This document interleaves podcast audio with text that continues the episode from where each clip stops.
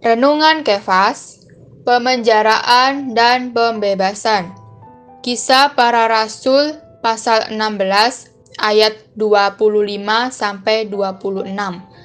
Tetapi kira-kira tengah malam Paulus dan Silas berdoa dan menyanyikan puji-pujian kepada Allah dan orang-orang hukuman lain mendengarkan mereka.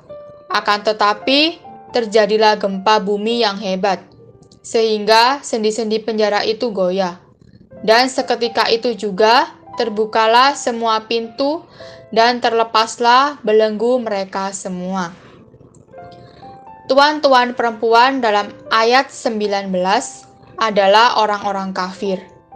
Mereka marah karena harapan mereka akan mendapat penghasilan dari perempuan itu lenyap. Mereka mendatangkan kesulitan bagi Paulus dan sekerja-sekerjanya dengan menghasut kota itu melawan mereka. Setelah mereka membawa keduanya menghadap pembesar-pembesar kota itu, berkatalah mereka, "Orang-orang ini mengacau kota kita ini. Mereka adalah orang Yahudi, dan mereka mengajarkan adat istiadat yang tidak boleh diterima atau dituruti oleh orang Roma." Tidak hanya orang banyak bangkit menentang mereka. Pembesar-pembesar kota itu bahkan menyuruh mengoyakkan pakaian dari tubuh mereka dan mendera mereka. Setelah mereka berkali-kali didera, mereka dilemparkan ke dalam penjara yang paling tengah dan membelenggu kaki mereka pada pasungan. Atas situasi tersebut, Tuhan memiliki kesempatan yang sempurna untuk menyatakan dirinya sendiri sebagai raja di atas segala raja. Ayat 25 sampai 26 mengatakan, "Tetapi kira-kira tengah malam Paulus dan Silas berdoa dan menyanyikan puji-pujian kepada Allah dan orang-orang hukuman lain mendengarkan mereka. Akan tetapi terjadilah gempa bumi yang hebat sehingga fondasi-fondasi penjara itu goyah. Dan seketika itu juga terbukalah semua pintu dan terlepaslah belenggu mereka semua. Ketika kepala penjara melihat penjara itu terbuka, ia menghunus pedangnya hendak membunuh diri. Karena ia menyangka bahwa orang-orang hukuman itu telah melarikan diri.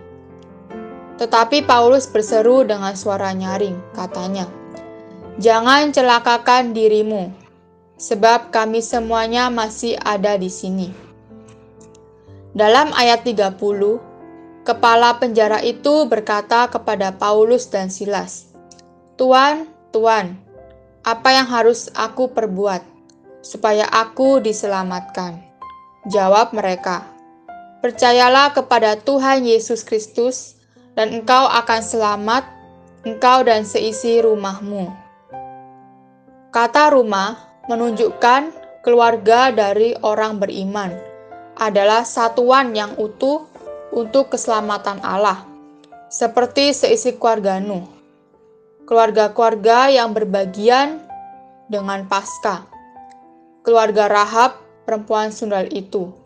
Keluarga Zakeus, keluarga Cornelius, keluarga Lydia, keluarga kepala penjara di sini, serta keluarga Crispus dalam pasal 18 ayat 8. Terang hari ini, 1.